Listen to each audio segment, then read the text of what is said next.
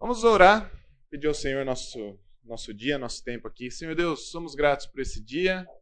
Que o Senhor nos ajude através de informações e também da leitura da tua palavra, crescermos uh, nesse tema, também aprendermos mais de como a Bíblia chegou até nós nos dias de hoje uh, e termos dedicação em aprender, em estudar e compartilhar dela, Deus. É isso que oramos, em nome de Jesus. Amém.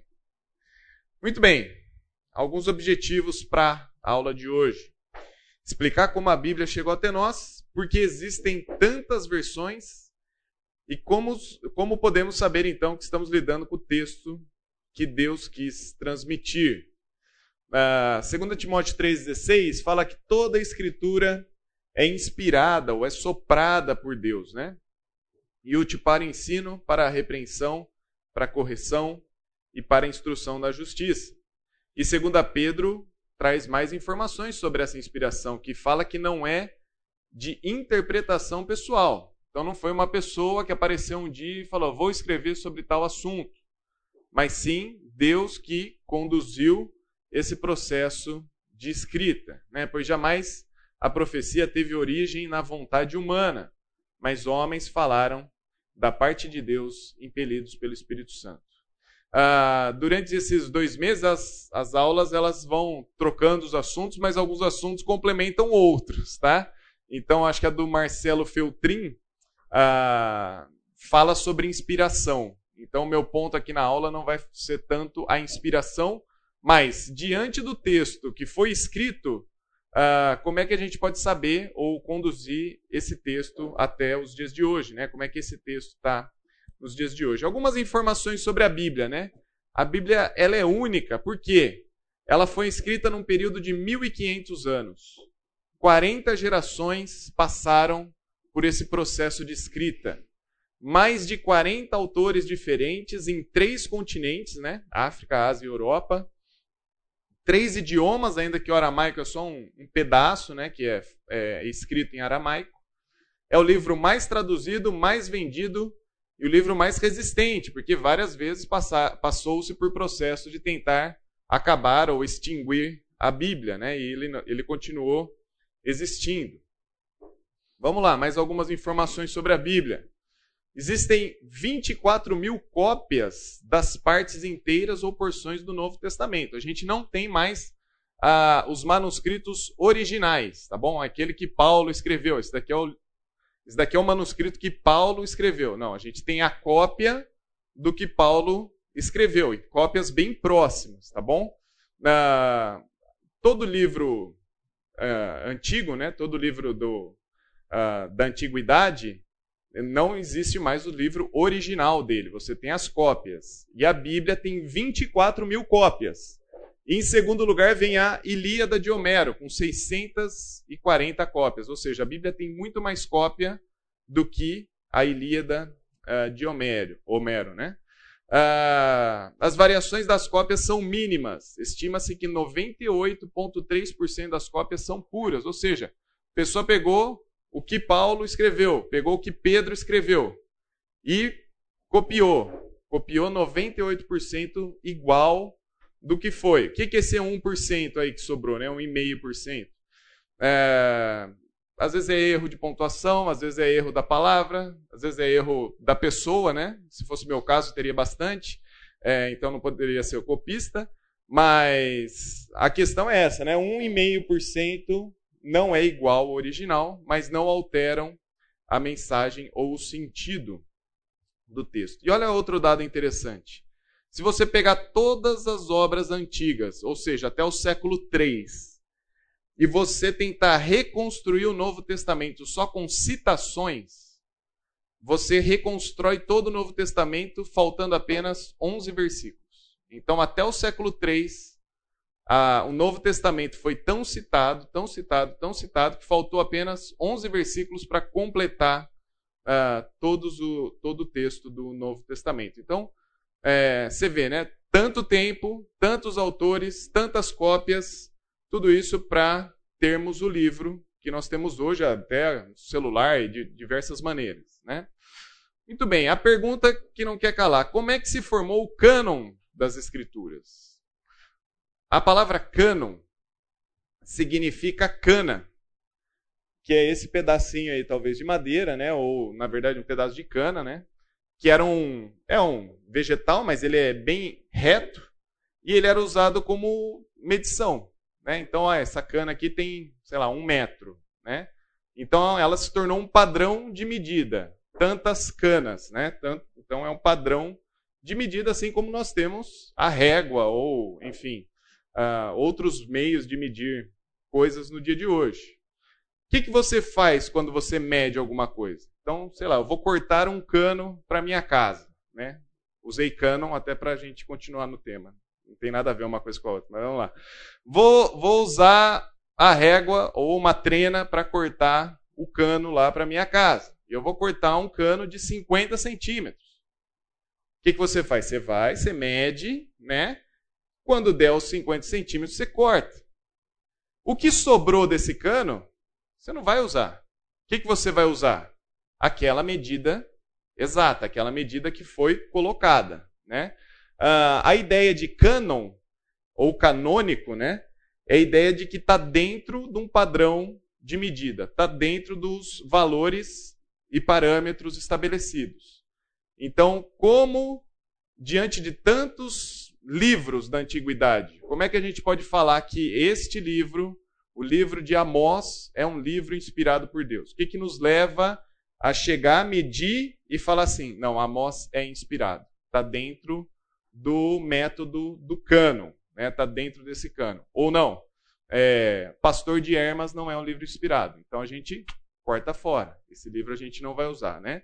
Ah, existem alguns parâmetros para a gente definir isso. Então, Vamos lá, quais foram os parâmetros usados para a gente definir o que entra ou o que não entra na Bíblia, tá bom? Primeiro, uh, o livro ele tem que revelar autoridade, né? Então o livro tem que ter, ter vindo da parte de Deus, aquela ideia da inspiração, né? Soprado por Deus. Também tem que conter as frases como assim diz o Senhor, porque é Deus que está dizendo, né? Não pode simplesmente, imagine a gente ter um livro, livro do Lucas Fonseca. Ah, assim eu digo, faça isso, faça aquilo, aquilo outro. Não, não tem autoridade. Né? A autoridade quem dá para o livro é o próprio Deus. Uh, segundo, tem que ser escrito por um homem de Deus, ou seja, tem que ser profético. Tá? Moisés era um homem de Deus. Uh, os profetas eram homens de Deus. Então, os homens de Deus que escreveram os livros uh, foram usados por ele. Terceiro, aceito, guardado e lido e usado pelo povo de Deus. Né? Então, o povo de Deus aceitou esses livros como sendo os livros canônicos. O que, que esses livros fazem? Transformam as vidas das pessoas que leem. Né? Esse é um papel das Escrituras transformação de vida. Ah, os pais da igreja mantiveram os livros. Então, esses livros não foram perdidos ao longo da história. Esses livros foram mantidos, foram guardados, foram revisitados. Né? Autores do Novo Testamento citaram os autores do Antigo Testamento. Ah, pessoas que vieram ao longo da história citaram ah, o Novo e o Antigo Testamento. Este ponto é importantíssimo, a coerência interna e externa do livro. Né? Então a gente não pode ter um livro que num momento fala uma coisa e em outro momento ele fala outra coisa. Né? Ele desmente aquilo que ele disse. Ah, não pode ter contradições internas nem externas. Né? Imagina, ah, então Deus fez o céu verde. Isso está fora da realidade. Né? Isso daí não, não se concretiza a não ser que você tenha como comprovar esses dados, que o céu é verde. Né? Então Deus criou um lindo céu verde. Bom, por mais palmeirense que eu seja, eu sei que o céu é azul, ele não é verde. Né? Ah, é coerente? Esse livro é coerente? Ele é coerente com o todo? Né? Então, a Bíblia fala que Deus não mente. E aí vai ter um outro texto falando que Deus mentiu. Não é coerente. Um deles está errado. E aquilo que tiver errado dentro da nosso, do nosso cânon, da nossa medida, a gente elimina. Né? Ah, dados históricos são comprovados, né? Então, fala de um povo babilônico. Esse povo existiu? fala de um povo romano. Esse povo existiu? Esse povo dominou Israel? Esse povo estava lá? Os deuses que existiam, esses deuses existiam de fato, né? Assim, não deuses de verdade, né? Mas tinha um povo que adorava Baal, tinha um povo que adorava Astarote. Tudo isso tem que ser comprovado historicamente. Né? Então, por isso que uh, tanto arqueologia, uh, coerências internas e externas, né, com relação a contradições e autoridade, tem também outras aulas que vão falar desses assuntos. Tá bom? Então, sei que talvez tenham perguntas. Ah, mas e o texto lá que fala que Deus se arrependeu? Muito boa pergunta. Mas esse texto vai ficar para quem dá aula sobre uh, contradições. Acho que é o Elcio que vai dar essa aula, tá bom? Então, aqui eu só estou colocando, esses foram os parâmetros usados. Né? Então, colocou-se essas, essas questões e avaliou. Gênesis, Gênesis está aqui dentro? Tá. Êxodo? Ah, tá. Todo o livro foi colocando nessa tábua uh, de medida. Beleza? Perguntas até o momento? Questões? O cânon não é o livro, então, é só a medida. O cânon é, o, o, o livro se torna canônico a partir do momento que ele cumpre essas expectativas aqui. Tá? E existiam outros livros. Existiam outros livros. Canônicos também, ou seja, que não. Que não, era, que não entram no cânon bíblico. Exatamente. A gente vai ver alguns exemplos. Né? Inclusive, uma da, das questões é com relação aos livros que estão ah, acrescentados na Bíblia Católica, né? que a gente chama de apócrifos uh, a gente vai ver que dentro dos parâmetros colocados aqui, eles não se enquadram. Por isso que nós consideramos eles uh, fora do cânon. Mas seria, por exemplo, um livro secular, um livro de poesia canônico, é isso? Uh, não, canônico não. Teria um livro de poesia, mas ele não é canônico. Para ser canônico, ele tem que cumprir esses requisitos aqui, tá bom? Muito bem. Então, como é que fechou o cânon do Antigo Testamento? Gente, o Antigo Testamento já é um, um, um material bem mais antigo. Né? Já se tinha, ah, na época de Jesus, determinado o que seria canônico, tá? o que estaria dentro desse cânon do Antigo Testamento. Então, na Tanakh do Antigo Testamento, né, que é o Antigo Testamento hebraico, ele é dividido em três partes: Torá, os Neviins e os Ketuvins. Tá? A Torá são os cinco livros da Bíblia, os cinco primeiros livros. Os Neviins, que são considerados profetas anteriores e posteriores, então se tem Josué, Juízes, Samuel e Reis. Ah, na nossa Bíblia nós temos 1 e 2 Samuel, 1 e 2 Reis. Na Bíblia hebraica, Samuel é um livro só, Reis é um livro só, tá bom? Ah, outra diferença, na Bíblia hebraica, eles têm o livro dos doze, e nós temos os profetas menores, né, separados, né? Então você tem lá Jonas, Oséias e por aí vai to todos os doze, os doze profetas menores separados ali. E os ketuvins, que são os escritos, aí você tem Salmos, Jó, uh, Provérbios, Ruth, né? Atenção também aqui para uh, ah, para Esdras e Neemias, que eles consideram um livro só, também, tá? E crônicas, que eles também consideram um livro só. Então, no, a Bíblia do Antigo Testamento tem 24 livros, a Bíblia hebraica, tá? Se você fizer a conta, né, se você somar mais um livro de Samuel, mais um livro de Reis, somar os 12, somar é, Esdras, Neemias, tal, total, você vai ter 39 livros que são os mesmos livros que nós temos na nossa Bíblia uh, hoje, né, nos, nos dias de hoje. Então, não houve nenhuma mudança de conteúdo para o que foi estabelecido como cânon do Antigo Testamento. Uh, alguns, algumas coisas interessantes. Né? Na época de Jesus, esse cânon já estava definido. Tanto que Jesus faz citação disso. Alguém abre Lucas 11, 51. O que, que diz lá?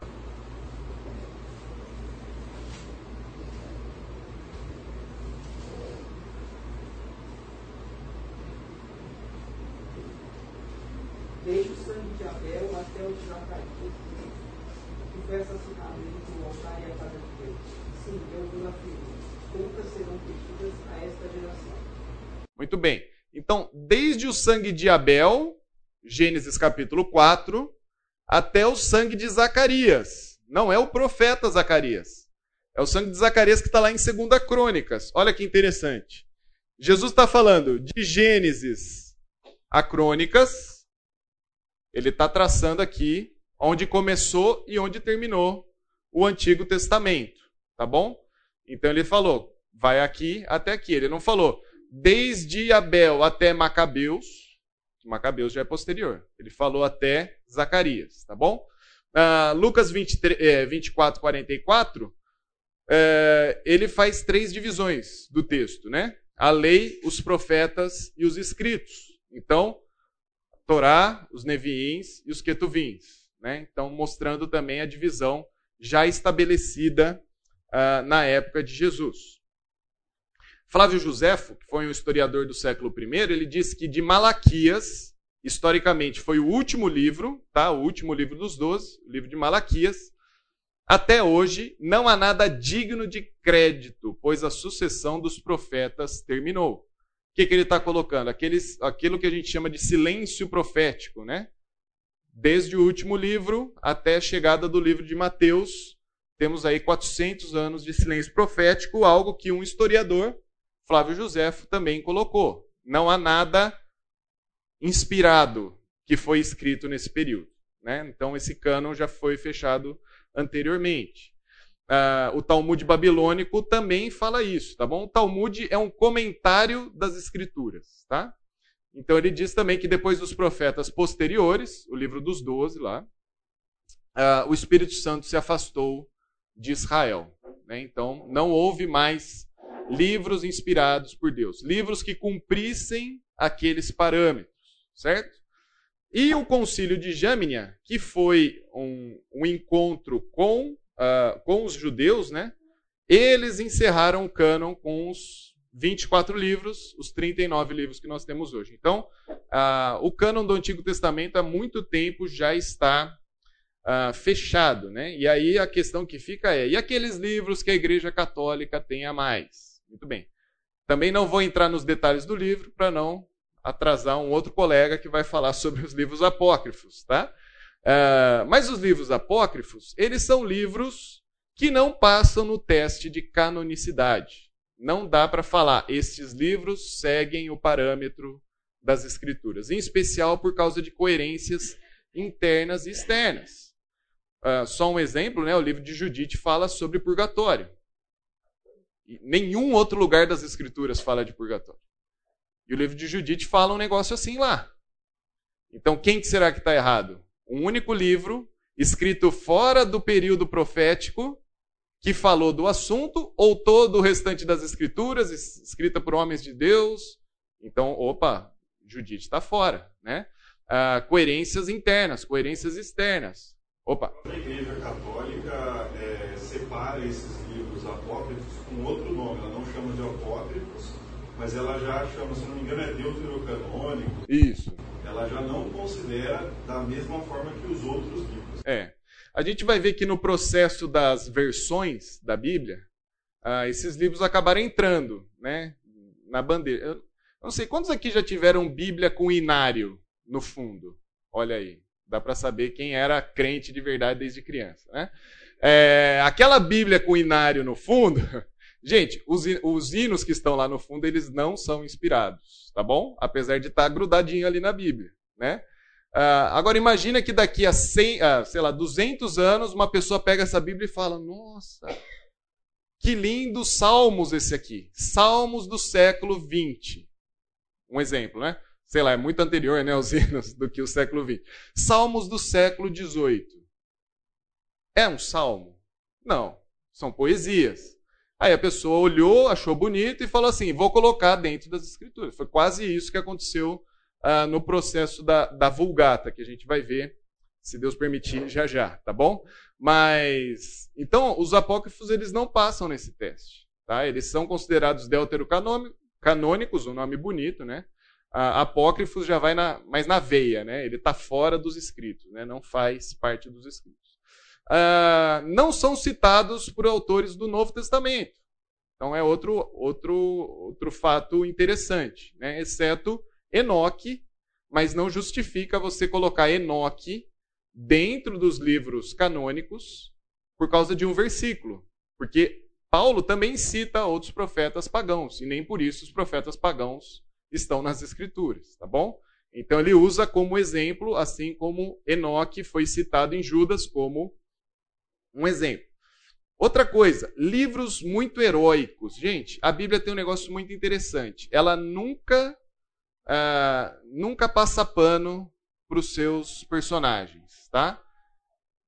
Veja bem, imagina se o livro, se a vida de Davi fosse escrita pelo próprio Davi. Será que o caso com Betseba estaria lá? Provavelmente não. É um ato vergonhoso, é um pecado, trouxe consequências. Uh, livros muito heróicos tendem a ser tendenciosos. Né? Então, o livro de Macabeus, poxa, parece que Maca os Macabeus eram assim, o exército dos Estados Unidos. Né? Calma, foi muito heróico não está mostrando os erros, as falhas, os pecados, uh, como tratar os pecados. Então, uh, ficou muito heróico, foi fantasioso, né? então eles acabam sendo excluídos também. Eles não mostram uh, os personagens reais, acaba sendo mais uma história de ficção. Né? o valor na época não era de escritura sagrada, esse é acho, o ponto mais relevante. Tá? Então, apesar do livro ter sido escrito, apesar de ser um livro antigo, ele não tinha valor de palavra de Deus. Beleza? Questões até aqui? Se não, vamos seguir. E no Novo Testamento? Quais são os parâmetros para definir o que entra ou o que não entra no Novo Testamento? Uh, alguns deles, né? Além dos que já foram citados no Antigo Testamento, precisa ter autenticação ou autoridade apostólica. Os apóstolos, aqueles que viveram com Jesus, têm que aprovar o texto como escritura inspirada por Deus. Tem que ser um conteúdo centrado em Cristo, tá bom? Então não pode ser, ah, vamos lá falar sobre a grama que está verde. Não, tem que ser um conteúdo uh, cristão, de fato, né? A igreja cristã tem que aceitar esses livros como inspirados, né?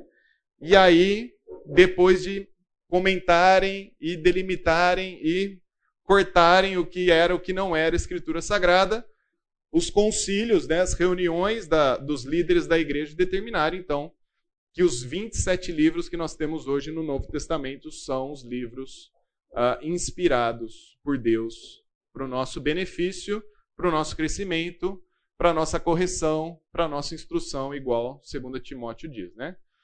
Mas e Hebreus? Já se perguntaram? Mas e Hebreus? Quem escreveu Hebreus? Quem escreveu Hebreus? Tem uns que vão dizer que foi Paulo, e aí, beleza. Se foi Paulo, pode entrar, porque foi Paulo, então Paulo é o apóstolo, né? Uh, Hebreus fica complicado com relação a isso aqui, né?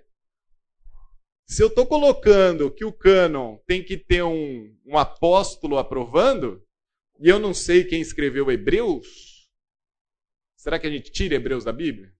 Lutero queria, né? Alguns queriam aí. Uh, Vamos lá, Mateus, João, Pedro, todos eles eram apóstolos. Livros de Paulo também, né? Paulo também era um apóstolo. Livro de Marcos foi escrito na supervisão de Pedro. Lucas e Atos foram escritos na supervisão de Paulo. Tiago e Judas eram irmãos de Jesus. E Hebreus fica a dúvida. E aí, quem escreveu o livro? Né? Pode entrar no cânon? Gente, a gente não sabe quem escreveu.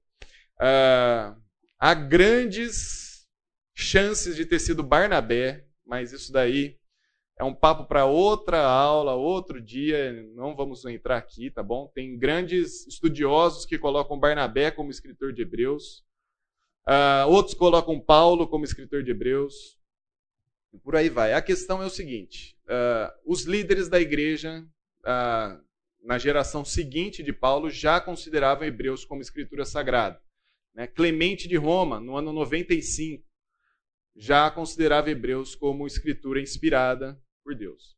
É, no, no, no, escrito de Clemente, chamado Pastor de Hermas, ele, ele citava constantemente Hebreus. Então, isso significa que a igreja já adotava o livro como escritura inspirada. Tertuliano, mais à frente, também já faz citação da carta. As evidências internas do livro mostram coerência com todo da Bíblia, certo? Quem já leu Hebreus sabe. Hebreus está citando constantemente o Antigo Testamento e fazendo, ó, isso daqui aconteceu lá, mas agora é aqui em Cristo.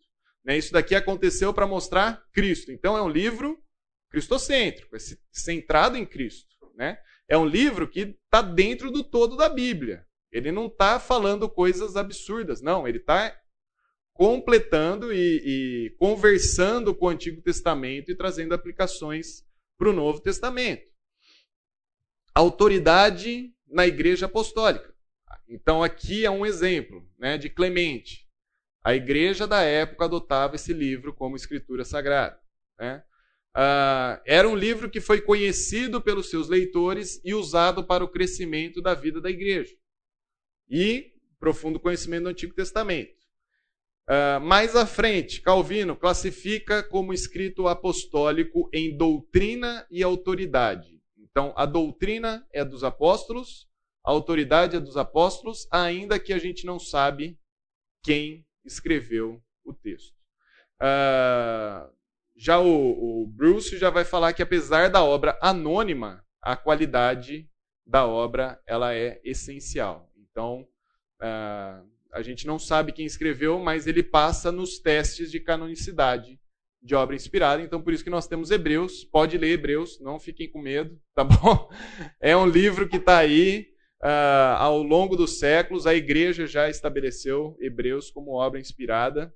E de fato, é um, é um livro interessante. Às vezes eu fico perguntando se era uma pessoa tão conhecida que escreveu que até falou assim: acho que eu não vou nem pôr meu nome aqui, todo mundo já sabe quem eu sou. Escreveu a carta e mandou, todo mundo já sabia. Mas isso daí, depois, nem, nem comentem, tá? Porque assim, a gente não sabe quem escreveu, mas é um livro inspirado pelo Senhor. Muito bem, considerações até aqui? Perguntas? Dúvidas? É, não é bem sobre o cano, mas eu ouço muitas vezes católicos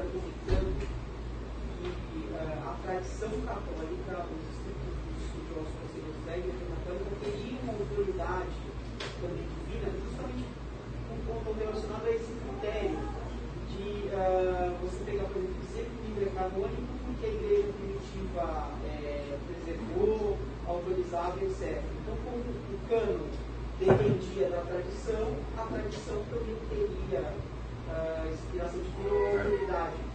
Qual que é a melhor resposta para essa aparente confusão que eles fazem? Eles usam bastante das bulas papais, né, também. Então eles falam que as bulas papais também têm autoridade, ah, também são inspiradas por Deus. Ah, algumas questões aí, né? Ah, primeiro, as contradições internas e externas. Então, é, essa tradição ah, católica das bulas, por exemplo, num século eles permitiam uma coisa. Alguns séculos seguintes permitiam outra, contraditória àquela que ela tinha falado. Então, peraí, Deus mudou de opinião por causa do século? Né? Então, já aí já é contraditório. Né? Ah, por que Hebreus está aqui? Porque ah, o, o, o livro é considerado como apostólico. Nós uh, nós entendemos que os apóstolos são aqueles que estavam com Jesus e viveram com Jesus naquele período. Né? Já o, os católicos romanos, né, a Igreja Católica Apostólica Romana, né, eles já consideram que existe uma sucessão apostólica. Então, eles consideram que o que o Papa escreve é porque o Papa é, é um apóstolo, vamos dizer assim, tá? Ele está na sucessão apostólica de Pedro. Então, esse é um outro ponto. Quer dizer, um dia os cardeais se reuniram e decidiram: agora essa pessoa aqui tem poder para escrever autoritativamente, né, com autoridade. Então, assim, é, não foi uma decisão divina. Ele não é alguém inspirado pelo Senhor. Foi uma decisão do colegiado que falou: agora o que ele escreve é lei. Né? Então, por isso que não dá para não dá para colocar como o que ele escreve é inspirado. Né? Uh, Luiz. Então, é, ele usa um termo que chama magistério da igreja. Uhum. Esse termo magistério da igreja é, é, tudo que sai fora da Bíblia, que o, o Papa dele, é, o termo é ex-cátedra, ou seja, na cadeira papal ele é infalível. Sim. Tudo que ele fala tem valor de palavra de Deus. Isso. Né? Então toda essa, entre aspas, aqui, desculpa, a palavra minha, né, bobajada que vocês inventaram, né? É, tudo isso é da cabeça desses papas, coerência nem, nem então uniformidade no pensamento deles, deles né? Por exemplo, eu fui evangelizar uma, uma moça católica na padaria esses dias, aí ela falou assim, é, mas vocês não creem que Maria é sem pecado, imaculada, ela foi concebida, ela nunca teve pecado, ela foi preservada do pecado original. Ela falou isso para mim. Eu então, você me mostra na Bíblia. Na próxima vez que eu vier aqui, você me mostra o, o versículo. Até uhum. ela está fugindo de mim. é até achar onde foi escrito isso, né? então já, já passou. Né? Exato. Eu tenho conhecimento da minha fé, tenho certeza da minha fé, e eu sei que Maria ela foi preservada do pecado original, porque Jesus não poderia ter nascido de alguém sem pecado original. Uhum. Mas não, Maria foi pecadora, inclusive ela foi salva. Assim, o meu coração se alegra em Deus, o meu Salvador. Uhum. Né? Aí ela, ela disse, não, eu vou procurar e vou te trazer, até hoje. Então, so, an antes de é, é muito interessante, porque assim, tanto os escritos católicos, quando você vai ver livro dos mormons, livro do, uh, dos espíritos, né, o, o, o, Evangelho segundo Allan Kardec, todos esses outros livros, eles vão falhar em algum desses pontos que a gente colocou, tá bom? Então, coerência interna, coerência externa e por aí vai. Uh, colocar qualquer outro livro como igual à Bíblia, o que, que você está fazendo? Você está falando assim, a Bíblia não vale tanto assim. Na verdade, o que eu escrevi vale mais. Né? Uh, até o próprio Corão, a Bíblia é um livro sagrado para os muçulmanos. Só que qual que é mais sagrado? É o Corão, porque foi escrito depois. Tá?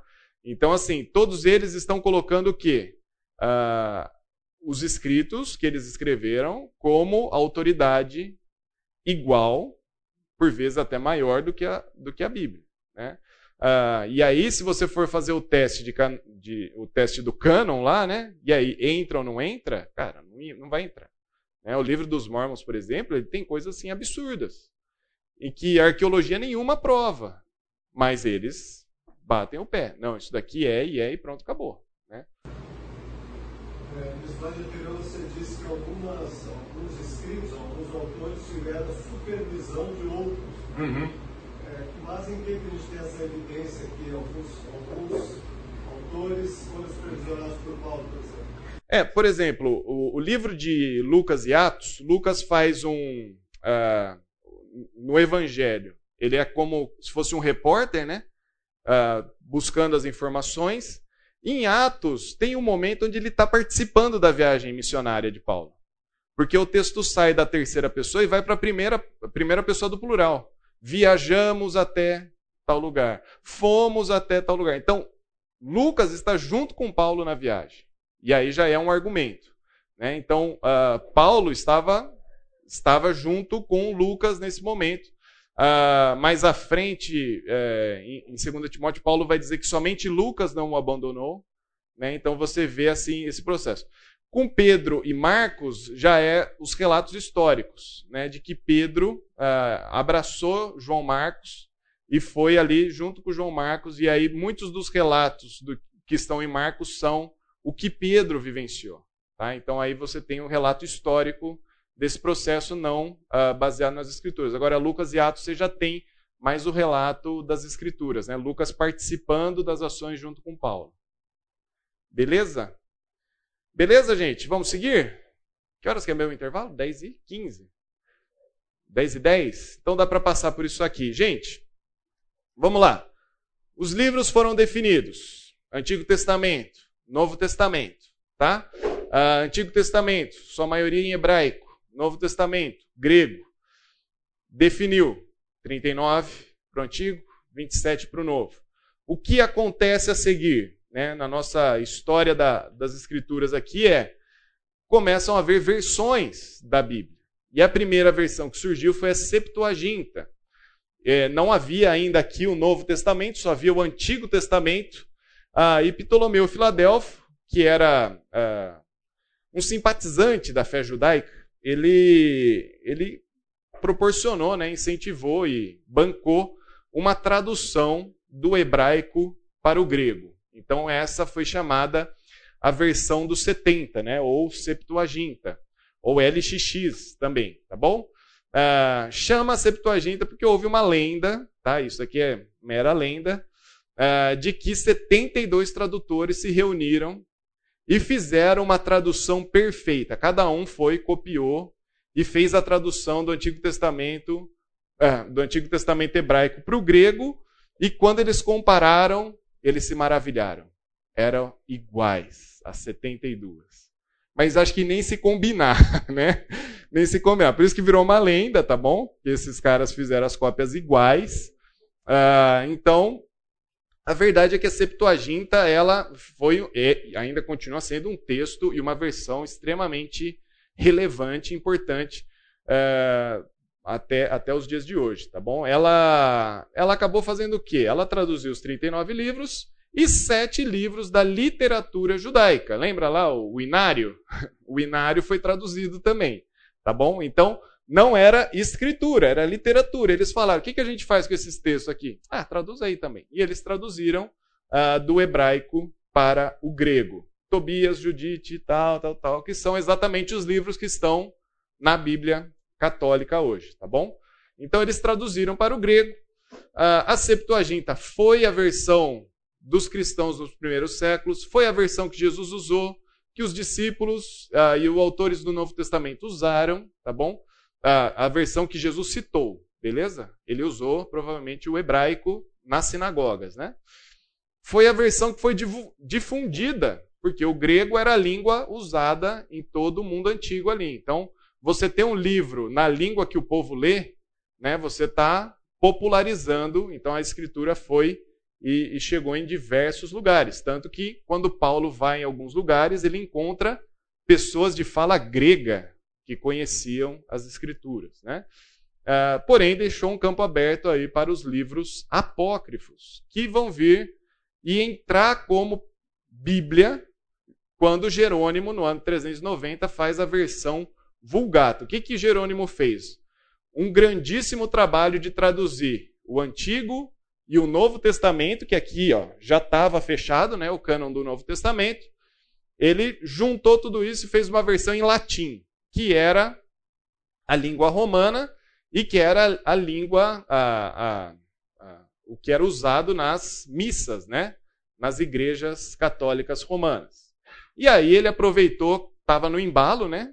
Estava empolgado e traduziu tudo, inclusive aqueles sete livros a mais. Ele falou assim: vou traduzir também. E colocou lá dentro da Bíblia e acabou uh, sendo a Bíblia oficial da Igreja Romana, que é a, versão principal que conduziu todo o processo até hoje. Muito bem. Outra versão importante, a versão massorética. Essa versão pegou o texto em hebraico, que era assim. O texto hebraico só existem consoantes, tá bom? Não tem vogais. Então, todo, tudo que está na Bíblia hebraica é só consoante, consoante, consoante, consoante. Então, um grupo chamado uh, dos massoretas, né, que significam os tradicionais, resolveram acrescentar pontos massoréticos, que são esses pontos aqui, que são os vo as vogais, né, pontos vocálicos. Então, uh, as duas palavras são Elohim, só que ali você tem a, a pontuação como se fosse um E, tá bom? Então, Elo, aqui seria um O, Tá bom? Elohim. E aqui também é Elohim, só que não tem nenhum ponto de vogal. Um trabalho árduo, né? Do ano 500 ao ano 1000, eles fizeram esse trabalho para o Antigo Testamento. Também é uma versão bem importante, porque uh, o texto hebraico estava caindo em desuso. As pessoas não sabiam mais ler o texto por falta de vogal. Né? Então, os maçoretas passaram a colocar os pontos vocálicos ali e que fez o, o texto hebraico voltar a ter um valor grande. Beleza? Uh, algumas outras traduções importantes antes do nosso intervalo. Tradução de John Wycliffe. Uh, ele produz a primeira Bíblia em inglês. Ele pegou a versão em latim e fez uma Bíblia em inglês. Então é a primeira Bíblia traduzida na linguagem das pessoas mesmo, tá? Uh, inclusive existe um instituto chamado uma missão, né? Missão Wycliffe, que é para tradução de Bíblia para povos que ainda não têm as escrituras, tá bom? Então, uh, esse é o papel do, do John Wycliffe. Só para terminar essa parte aqui, Lutero fez a tradução do Novo Testamento para o alemão, também foi algo relevante. Ele pegou o texto em grego do Erasmo de Roterdã, conhecido como texto Receptus, tá bom? 1560, quem tem a Bíblia de Genebra? Isso aí, pessoas aí. Boa. Bíblia de Genebra foi a primeira a colocar versículos e capítulos, né? Que facilitou bastante também a leitura, né? Uh, e a King James também é uma versão muito famosa, a principal versão em inglês, né? Foi uma revisão de versões anteriores uh, de, com 47 estudiosos, foi a versão uh, oficial da Igreja da Inglaterra. Depois do intervalo, versões brasileiras, Herbert Richards.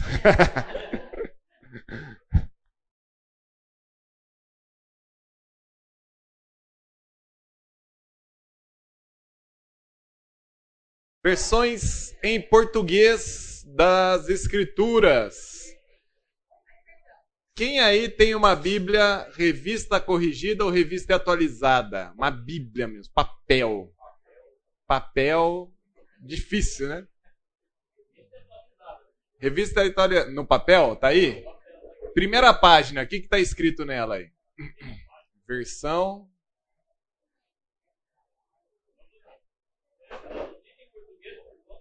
Muito bem, João Ferreira de Almeida. Se temos Bíblia em português, vai passar por esse belo senhor aí. Não tinha foto naquela época, né? Então vamos lá. João Ferreira da Almeida. Ele foi o principal nome na tradução da Bíblia em português. Ele era órfão, foi morar com um tio que era padre em Lisboa. E ele se converte a caminho da Malásia. Olha só que né, globalização no século aí, no século 17. Ele se converte a caminho da Malásia ao ler um folheto em espanhol. Olha só, ele português indo para a Malásia lendo folheto espanhol se converteu. Ah, com 16 anos ele começa a traduzir o Novo Testamento, já com 16 anos. Aos 27 se torna um ministro protestante, ele se, é, passa a ser um ministro protestante na Holanda, né? E aí, novamente, ele vai como missionário uh, para a região do Índico, né? Uh, Malásia, Sri Lanka, Indonésia, Índia. Um fato curioso, ele sofre um ataque de elefantes na Índia e sobreviveu. Olha só que interessante, né?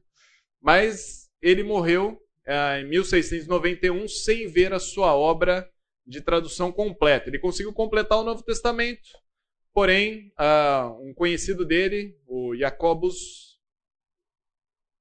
Op den Acker, isso aí, um holandês, amigo dele, termina a Bíblia em português, que só vai ser impressa em 1748. Né? Então, um grande trabalho aí do João Ferreira ao longo desses anos, traduzindo as escrituras. Uh, esse outro senhor também colabora né, com a finalização da Bíblia, impressão em 1748. E aí nós vamos ter a versão revista e corrigida, a primeira versão da revista corrigida, 1898. E aí nós vamos ter a tradução brasileira, feita a partir dos originais e feita no Brasil, 1917. Uh, 1956, a primeira revista é atualizada. Né? Aí temos linguagem de hoje, nova versão internacional, nova versão transformadora, nova Almeida atualizada, que foi uma revisão da revista atualizada. Então, quem já teve contato com essa Bíblia viu que tem algumas coisas diferentes. Uh, principalmente porque o texto em grego não foi o texto do Erasmo de Roterdã, conhecido como textos receptos. O texto que eles usaram para traduzir o grego foi conhecido como NA 28, que é um outro texto em grego, tá bom? Então, essas são as versões em português. E aí a pergunta que eu faço é: por que nós temos tantas versões? Não seria bom ter uma só? E aí, se eu falo isso, alguém vai falar: sim, a ARA, né? a revista atualizada, ou a revista corrigida. E aí cada um vai falar aquela que prefere, né? Uh, temos muitas traduções porque existem duas grandes linhas de tradução. Uh, a primeira é chamada de correspondência formal, onde você busca os, o, uh, busca-se o texto mais próximo do original, palavra por palavra. Então isso é uma correspondência formal. Quem faz assim? Revista atualizada, revista corrigida, NAA busca fazer assim também, tá? Então você busca a palavra em hebraico é tal, traduz tal. Tal, traduz tal, traduz tal. Aí depois você vai ver, pô, não entendi nada. Beleza, então vamos colocar uma conjunção aqui, um, um outro, um outro termo aqui, vamos colocar esse verbo que faltou para fazer o texto fluir também. Porque se você pegar um texto puro para ler, você vai falar, meu Deus, não, não entendemos nada, né? Ah, o outro jeito de traduzir é chamado equivalência dinâmica, onde você busca mais o sentido e a fluidez do texto do que necessariamente o texto formal, tá? O texto palavra por palavra. Então, esse esse modelo aqui, ele vai estar mais próximo com os nossos dias, tá? E a gente vai ver alguns exemplos aqui, tá bom? Então, NVT, NVI vão ser essa linha de tradução. Agora tem dois outros extremos, e a gente já vai ver um exemplo desses extremos também, tá? Um que chama interlinear. O que é o interlinear? Você tem o texto no original, em grego ou em hebraico, e embaixo você tem a tradução da palavra. Então, você tem o texto grego e a palavra em português, e assim vai. Esse é o modelo da Bíblia interlinear. Não tem fluidez nenhuma no texto, uh, só vai ser a tradução direta do sentido, tá bom? Ah, da, da palavra. E você tem ah, a paráfrase. O que é uma paráfrase? É quando você pega o texto, de alguma maneira você vai interpretar esse texto e colocar na linguagem dos dias de hoje, tá bom? Então, ao invés de você interpretar simplesmente o que o texto estava querendo dizer, você já coloca o texto de uma maneira que nós aqui hoje vamos entender mais fácil. Ou, segundo o que eles dizem, a gente vai entender mais fácil. Porque, querendo ou não, gente, todo processo de tradução vai envolver algum tipo de interpretação, tá? Não vai existir nenhum tipo de tradução que não envolva algum tipo de, de interpretação. Fez sentido isso para vocês que eu falei? Não. Você vai ter que fazer escolhas. Você vai ter que falar: essa palavra aqui vai ser isso e não isso. Esse texto aqui vai ser melhor assim e não assado. E aí vai, né? Nós fazemos isso constantemente, né? Uh, essa semana choveu bastante, né? Caiu um pé d'água. Imagina um americano sentado aqui escutando que caiu um pé d'água. O que, que ele vai pensar? Pé, foot, água, água, water. Footwater. Essa é a tradução formal, certo? Exemplo de tradução formal. Nossa, footwater. Caiu um pé d'água. Fez sentido para ele? Não. O que, que imaginou? Um pé caindo, feito de água? Sei lá, alguma coisa assim. Uh, mas tem uma, uma, tradu um, uma expressão em inglês que é It's raining buckets. Está chovendo baldes. Também, se a gente traduzir formalmente para o português, está chovendo baldes. Né? balde d'água, o que está acontecendo? Que é o toró, que é um pé d'água. Então, se ele for traduzir, ele vai ter uma escolha a fazer. Ou eu traduzo foot water, ou eu traduzo raining buckets. Certo? Vai ter que ter uma escolha. Né? Uma delas vai fazer sentido em português e a outra vai fazer sentido na linguagem dele. Até aqui tranquilo? Beleza? Muito bem. Como engenheiro, eu gosto de pôr algumas coisas em gráficos. Tentei colocar isso aqui num gráfico dessa maneira, tá? O interlinear. Nossa, era para estar tá vermelho, tá, gente? Mas não ficou. Mais para cá, num extremo, e a paráfrase mais para lá, no outro extremo. E aí você tem uma tradução formal que valoriza o original, e você tem uma tradução dinâmica que valoriza mais a atualidade. Muito bem. Gostaria que vocês abrissem Provérbios 26, 10.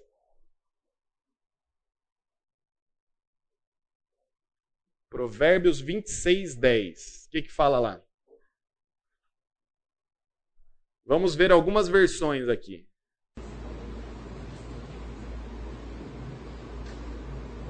que a todos fere, assim é o que assalaria os insensatos transgressores. Muito bem. Como flecheiro, essa daí é a revista atualizada, certo? Muito bem. Alguém tem revista e corrigida?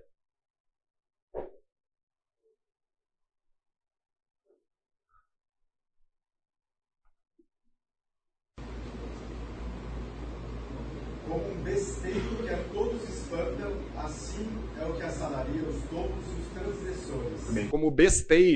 né? Olha só, como besteiro que a todos espanta. Vamos lá, alguém com NVI ou NVT? NVI.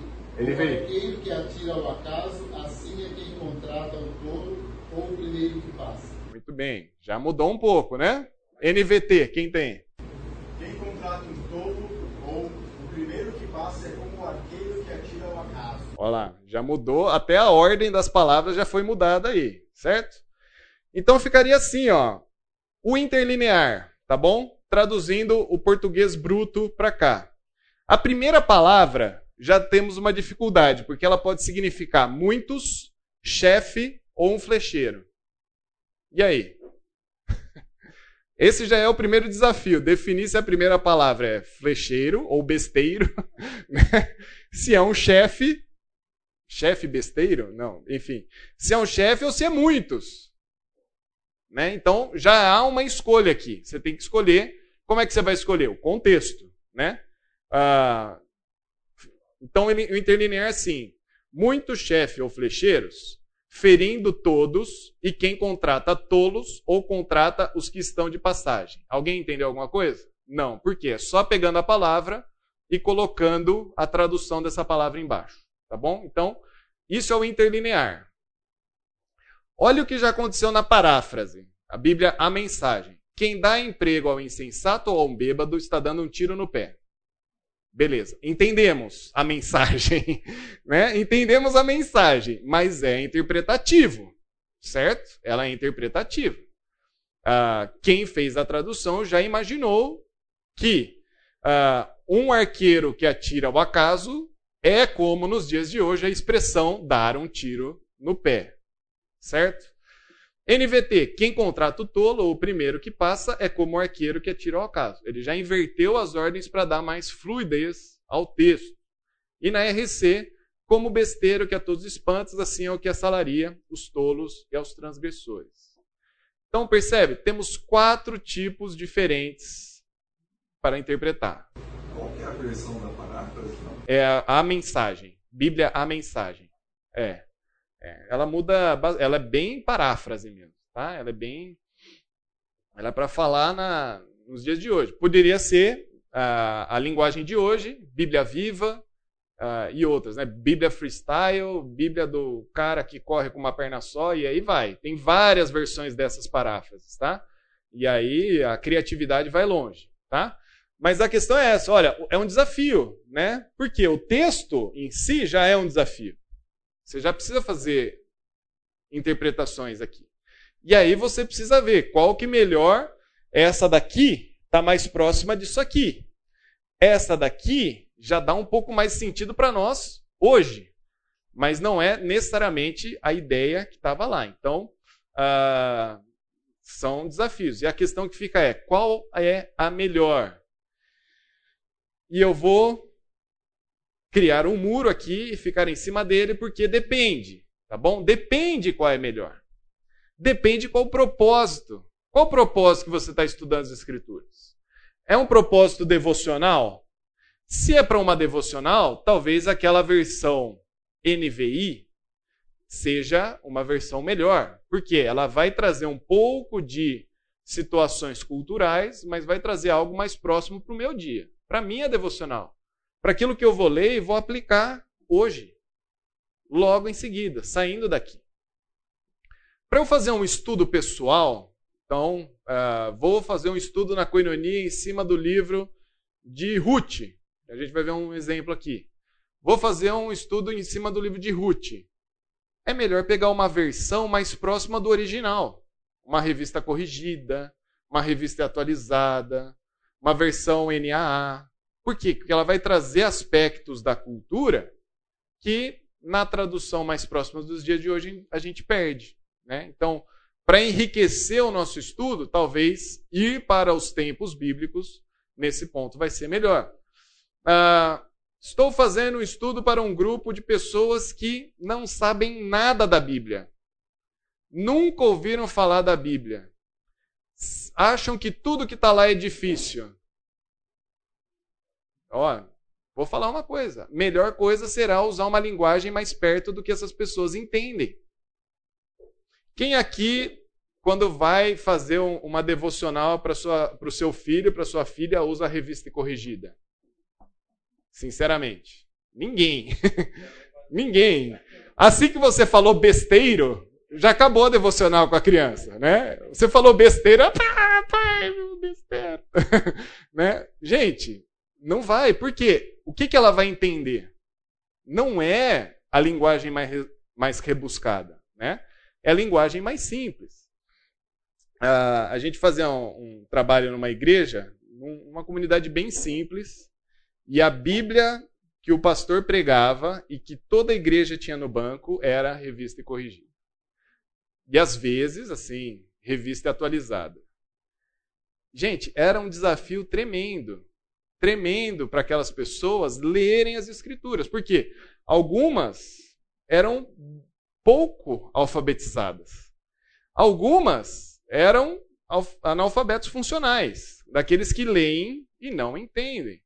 E aí, ao invés de você ter uma versão que facilita a leitura da comunidade, não. Você tinha uma versão ainda que dificulta. Então, o que, que a Bíblia parecia? Um livro especial, intocável, onde só o pastor que está lá consegue entender.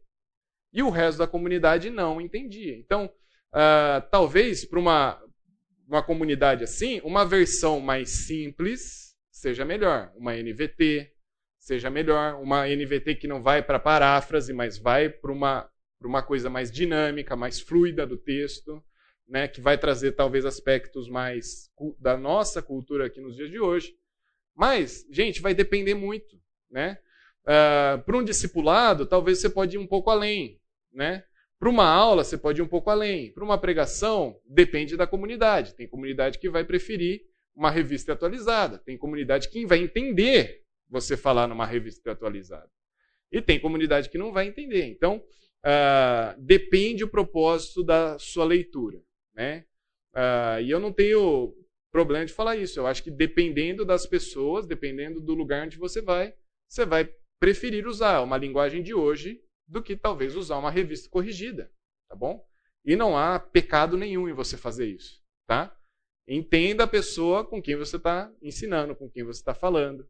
Né? Então, uh, vai depender bastante. Talvez o estudo pessoal seja melhor você enriquecer esse estudo. Né? Buscar, poxa, até melhorar o vocabulário. Né? Você vai pegar uma revista corrigida e o dicionário do lado para ir aprendendo as palavras que ali estão. Né?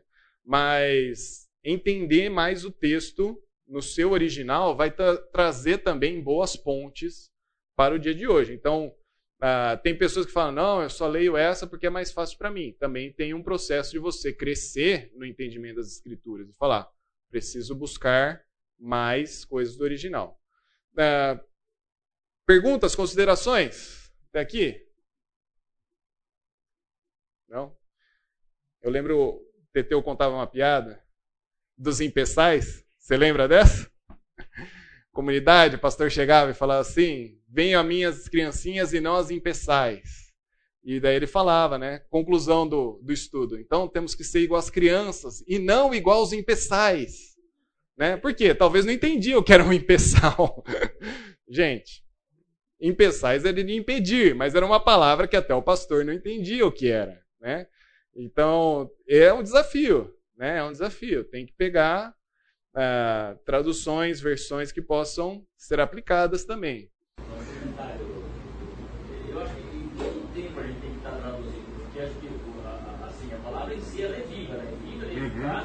E eu, particularmente, gosto muito da versão a, a corrigida né, e atualizada também, porque ela faz a gente pensar. É um uhum. tesouro, você tem que cavar. É um negócio tão simples. Você tem que tentar ver o que está por, por trás é, do sentido. A palavra em si mesmo, você traduz na melhor das traduções, ela tem um sentido que ela transcende o entendimento. Uhum. É uma palavra miraculosa.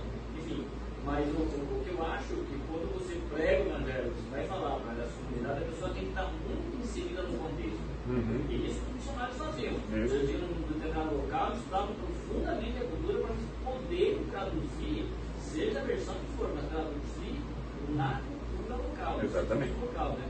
Aí mencionando só um exemplo que você colecionar, uma, irmãzinha que estava fazendo uma, uma, senhora lá no Alto inteira, né? Aí ela começou a dela dizendo assim, irmãs, precisamos ser umas passarinhas, umas passarinhas feitas, né, do sabiá. Aí você vai como assim? Porque a mulher sabiá edifica a sua casa. a mulher sabiá edifica a sua casa. Essa, essa é boa também. Essa é boa também. Gente, de fato, a gente tem, vai ler as escrituras e vai ter que fazer tanto tradução, como também a interpretação e a aplicação desse texto. Né?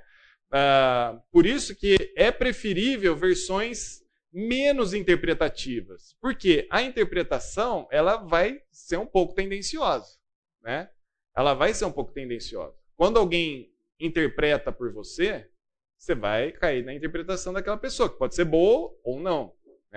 Então, um estudo completo vai envolver estudar o original, ver qual é a versão que melhor se adequa, interpretar o texto, e aí então partir para a aplicação. Como eu posso aplicar esse texto uh, na minha vida? Né? Mas, gente, exemplos assim são diversos. Né? Então, uh, você vê os hinos né, antigos, às vezes a gente olha lá e fala assim: traz o dicionário, porque eu não estou entendendo nada. Né? Se na vida as vagas procelosas são.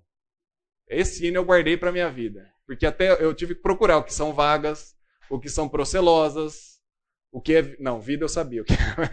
Mas percebe? É, é, difícil, né? É difícil. E aí você coloca. Um... É uma linda música, gente. Vamos cantar todos hoje. Aí você repete as palavras, mas não sabe o que significa. Né?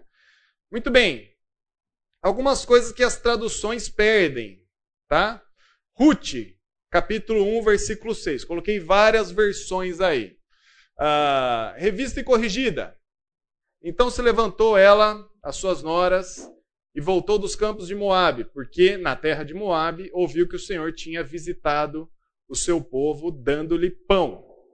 Alguém lê as seguintes para mim, por favor?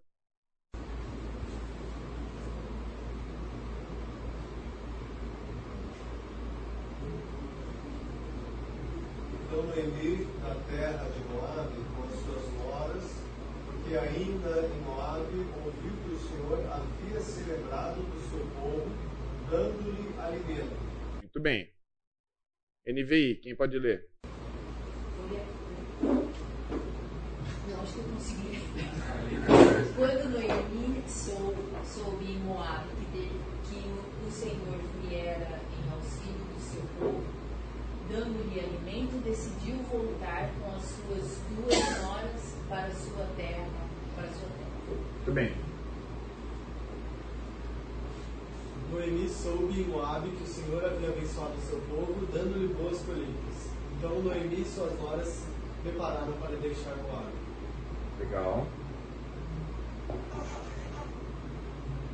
Um dia Noemi soube que o Senhor tinha ajudado, tinha ajudado o seu povo, dando-lhe boas colheitas. Então ela se aprontou para sair de Moab com as suas noras. E a última, a mensagem. Certo dia, ela resolveu deixar Moab e voltar para sua terra, pois ficou sabendo que o Eterno tinha se agradado em visitar seu povo e tinha mandado alimento. Muito bem. Considerações aí. Mudou? Mudou um pouco, né? A última você fica um pouco com a impressão de que Deus ele tinha é, tipo, você não sabe exatamente se Deus te abençoado na terra para onde ela vai ou Moab, né? Você acha que é dois lugares diferentes e você fica meio. Fica ambíguo. É. Pode ser. Oi. Tem a questão também que uma tradução só, só João Ferreira de Almeida tem no português. Também não tem a tradução do inglês para o português, não só do texto das línguas antigas, mas das línguas europeias, do português também já não Daqui para cá não. Daqui para cá, todas essas aqui foram já feitas do original, tá? Traduções feitas do grego e do hebraico, tá? A Bíblia é a mensagem, só que eu não sei. Eu acho que ela foi uma tradução do inglês para o português. Então, quem fez a Bíblia a mensagem fez dos originais, mas bem atualizada, né? E aí a Bíblia, a mensagem que nós temos em português é a tradução do inglês. Agora, essas outras versões não, elas são versões do original. Então, a NVI foi uma comissão de brasileiros que sentou para fazer, vamos traduzir a Bíblia em português a partir dos textos originais, tá bom? E, e as outras também, tá? Te... Não, texto original, o texto em grego e o texto em hebraico, tá? Texto grego, texto hebraico. Uh, vamos lá.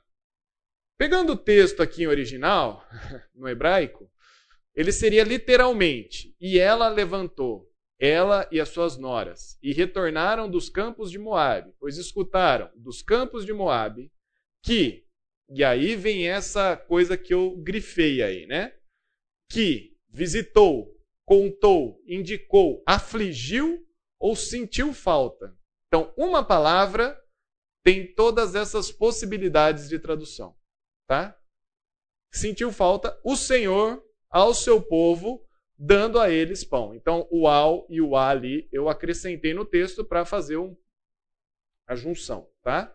Uh, literalmente, a RC está mais próxima, porque algumas das versões elas tiraram um pouco campos de Moab, que fica cansativo no texto.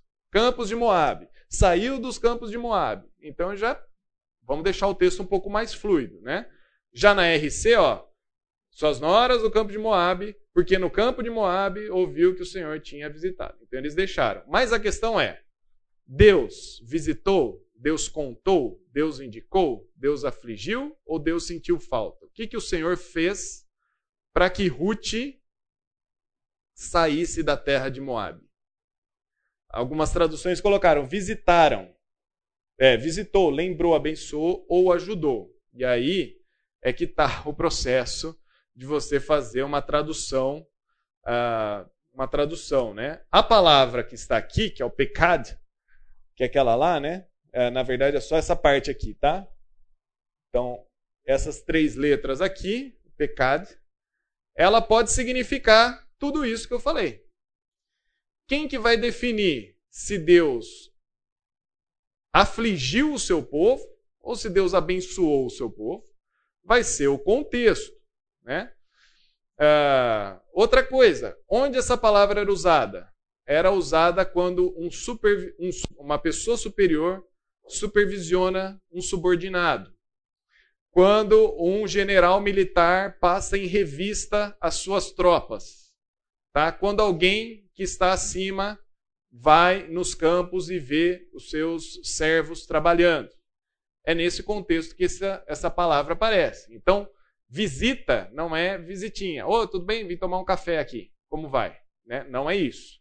Né? A ideia é que o Senhor supervisionou o seu povo. Lembra? Ruth está sendo escrito aonde? Num contexto de juízes. Certo? Ruth está no contexto de juízes.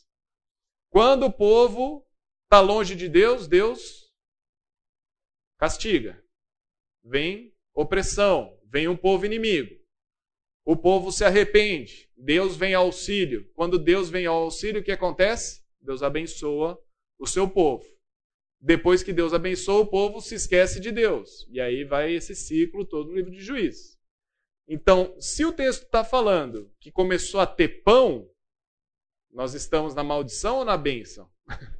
na bênção. Então, então, eu acho que a gente tira a possibilidade que Deus afligiu o seu povo. Deus não afligiu o seu povo, certo? Uh, e ninguém traduziu como afligiu também, porque seria meio estranho. Deus afligiu dando pão, né? Seria, seria irônico, né? Uh, então, essa supervisão que Deus faz, ela tem um sentido duplo. Por quê? Quando um general vai revistar suas tropas, ele pode aprovar ou reprovar essa, essa visita que ele fez às tropas. Né? Quando um chefe chega aos seus subordinados, ele pode aprovar ou não aprovar o que seus subordinados estão fazendo. Então, esse, esse termo aí, ele pode indicar uma visita que pode ser positiva ou negativa. Estão acompanhando? Tranquilo até aqui? Então, percebe qual é o desafio? Achar uma palavra que ela, nesse contexto, ela é positiva então, por isso que alguns colocaram como abençoar, mas abençoar é a consequência do que aconteceu. Deus abençoou a terra de Israel por quê? Porque eles tinham se arrependido e voltado aos caminhos do Senhor. Deus visitou como um general que passa em revista e fala: Agora vocês estão arrependidos, então darei pão. Só que visita, quando a gente lê na Bíblia, visita é uma palavra fraca, vamos dizer assim. Não traz essa ideia, ou traz? Não, não traz. Quando a gente visita alguém, é, visita, conversinha, você vai passear, vai tomar um café. É, não traz essa ideia de que pode ser algo bom ou pode ser algo ruim. Né? A não ser que seja a visita num médico, né? Aí pode ser algo bom, pode ser algo ruim. Mas é, é, essa, esse é o desafio. Então, acho que a gente não tem uma palavra em português. Deus supervisionou o seu povo e decidiu dar pão. É uma possibilidade, né? Uh, não sei se é melhor, mas eu não consigo pensar em outra também. Talvez uh, num contexto militar, né, desse que, que faz uma revista nas tropas e, e aprova ou desaprova, né, possa ser algo. Avaliou, pode ser, avaliou uma boa, seria uma boa, né? Uh, mas também avaliou já foge da palavra original, né? Ela saiu da palavra original. Já é uma palavra que traz o sentido original. Né? Você avalia, pode ser positivo ou negativo. Julgou, pode ser positivo ou negativo, mas saiu do original, é outra palavra. Né? Então, percebe? Esse é o desafio. É legal você ver as várias versões para ver assim, opa, a revista corrigida está bem próximo do original, mas longe dos nossos dias. Né? Abençoa já parece muito mais uh, uma consequência. Quem tinha levantado a mão? Vai lá.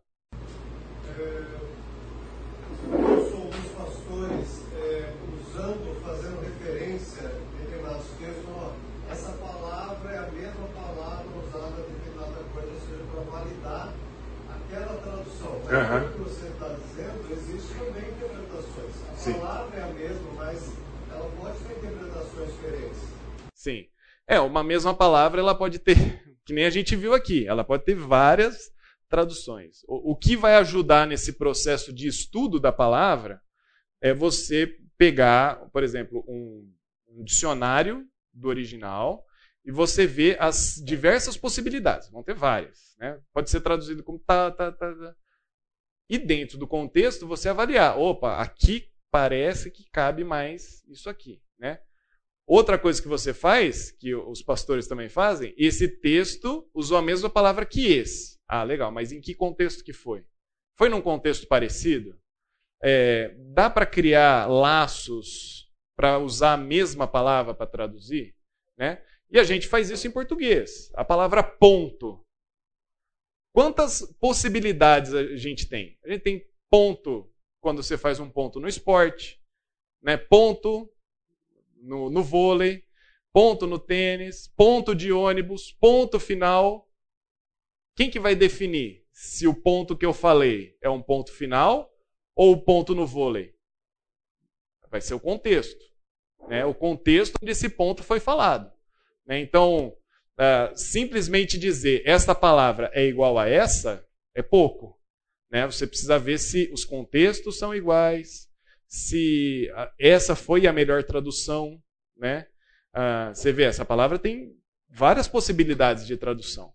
E aí a gente precisa ver qual, qual que melhor encaixa dentro desse contexto. Nesse caso aí, né, do livro, bons mensagens, que fala assim, o senhor se lembrou. Né? E aí, dentre aquelas palavras ali, a gente ia sentir falta acho que traz um pouco, sentido tipo, ah, né, não entendeu assim, tipo, um pouco de saudade, mas esse ele, né, se lembra, ah, lembrei do meu povo, uhum. não sei, talvez algo assim, né? Não é possível, né? Tem muita, tem muita tem muito, exatamente, exatamente.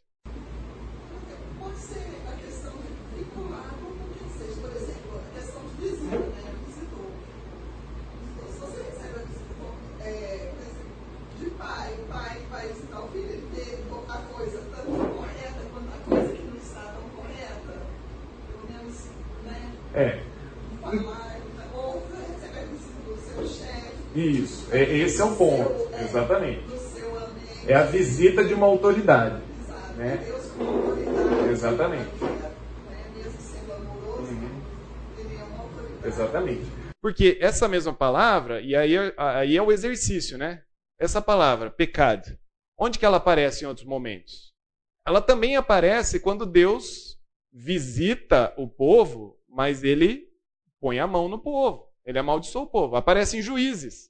Deus visitou Israel e, por consequência, Moab tomou conta. Entendeu? Então, pode se afligir? Pode, em outro contexto. Nesse aqui, não. Nesse aqui, não. Beleza? Gente, seguindo aqui. Olha só, a gente não traduz os nomes, né? E é uma pena, porque os nomes eles trazem muitos aspectos interessantes. Por exemplo, uh, Ju, é, voltando em Ruth, né? Ruth 1, 1 e 2. Na época dos juízes, houve fome na terra. Então, lembra, juízes, houve fome. O que, que aconteceu? O povo estava adorando outros deuses. O povo estava em desobediência. Né?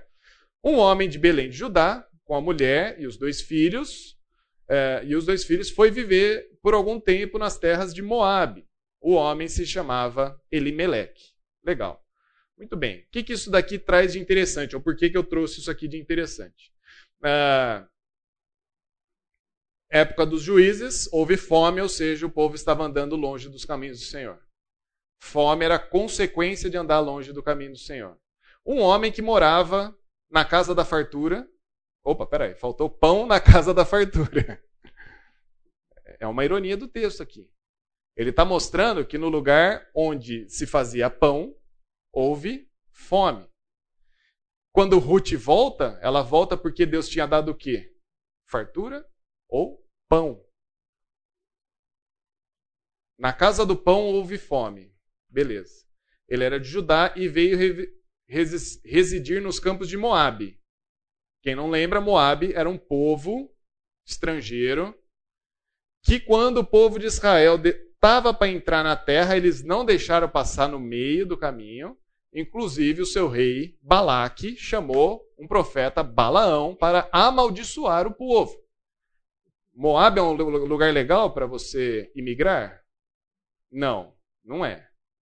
Então, pera lá. Não vamos ainda interpretar o texto. Isso daqui é só informação do texto que a gente perde na tradução. Porque a tradução não pegou que faltou pão na casa do pão, ele foi morar num lugar que amaldiçoava o povo de Israel, e ainda o nome dele era Elimeleque, que significa Deus é rei, ou Deus reina.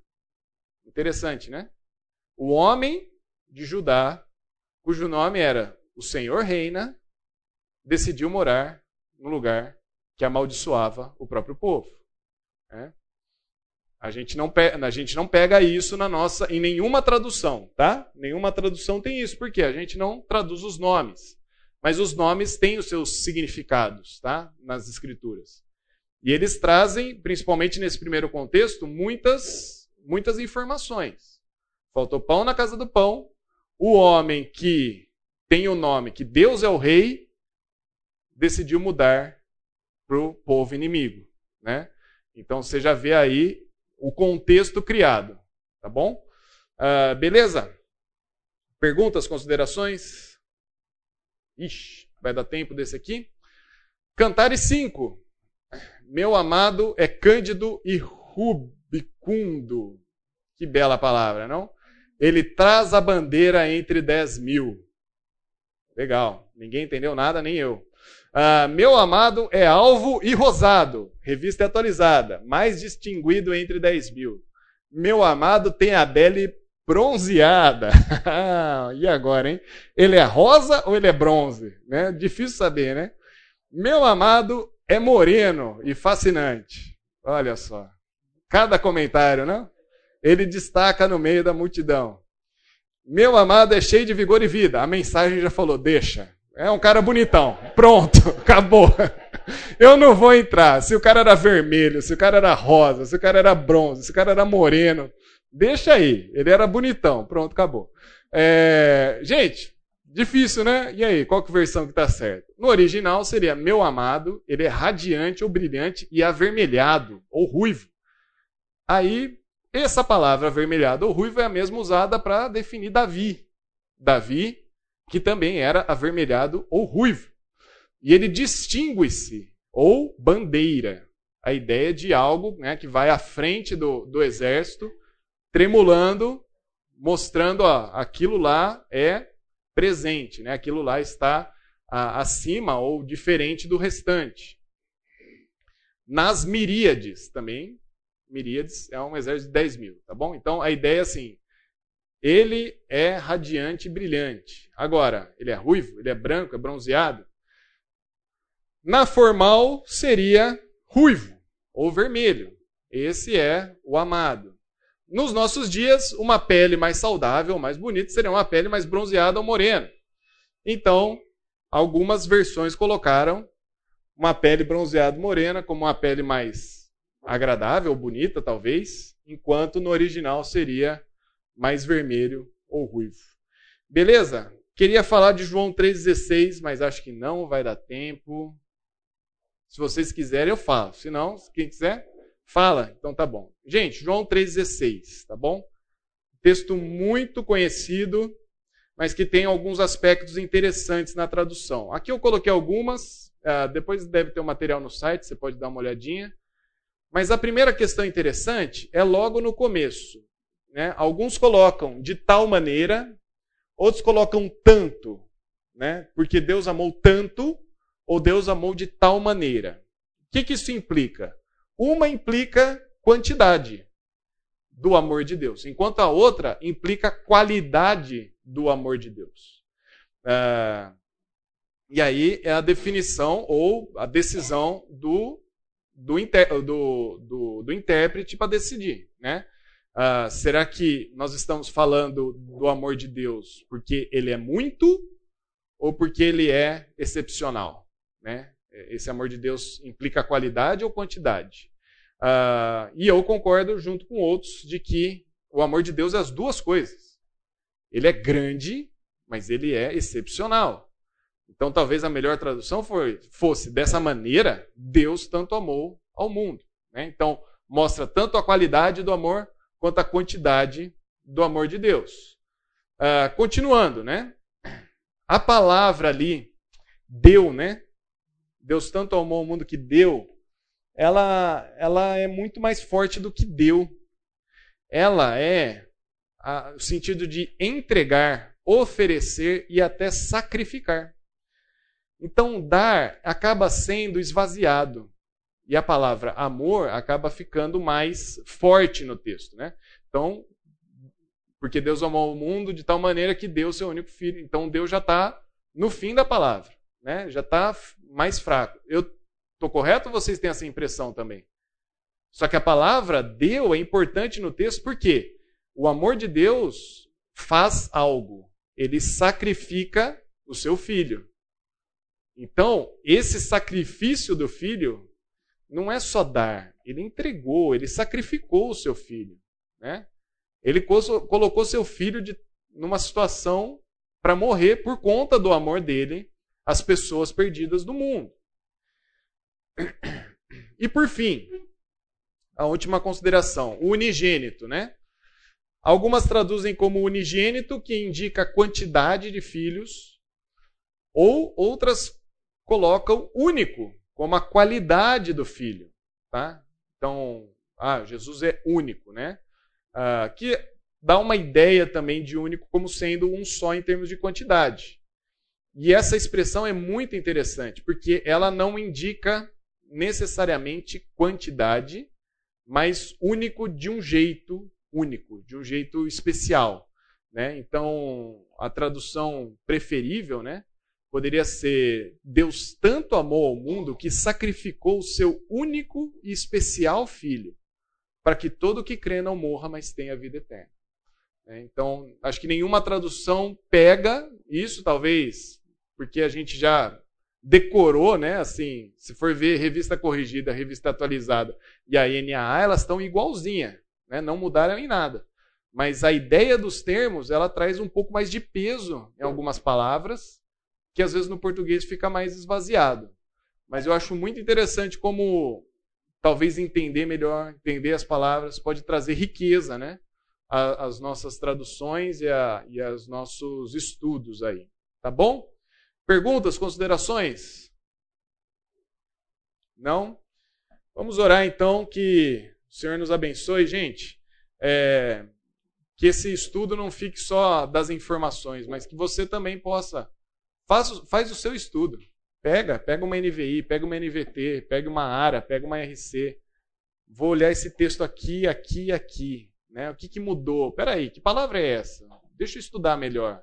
Por que mudou tanto? Né? E aí, outras preciosidades vão ser achadas e que vão trazer, de fato, mudança, transformação ah, para nossas vidas. Tá bom? Senhor Deus, que o Senhor nos auxilie essa semana na, nos nossos estudos, que o Senhor nos ajude a colocar a tua palavra de maneira prática em nossas vidas, ó Deus. É, esse é o princípio da palavra, a gente estudar, interpretar e colocar em prática, para que a gente possa evangelizar as pessoas ao nosso redor, que a gente possa aconselhar biblicamente, a gente possa corrigir os pecados em nossa vida, para que a gente possa viver como te agrada. É isso que oramos nessa semana para nossas vidas, em nome de Jesus. Amém.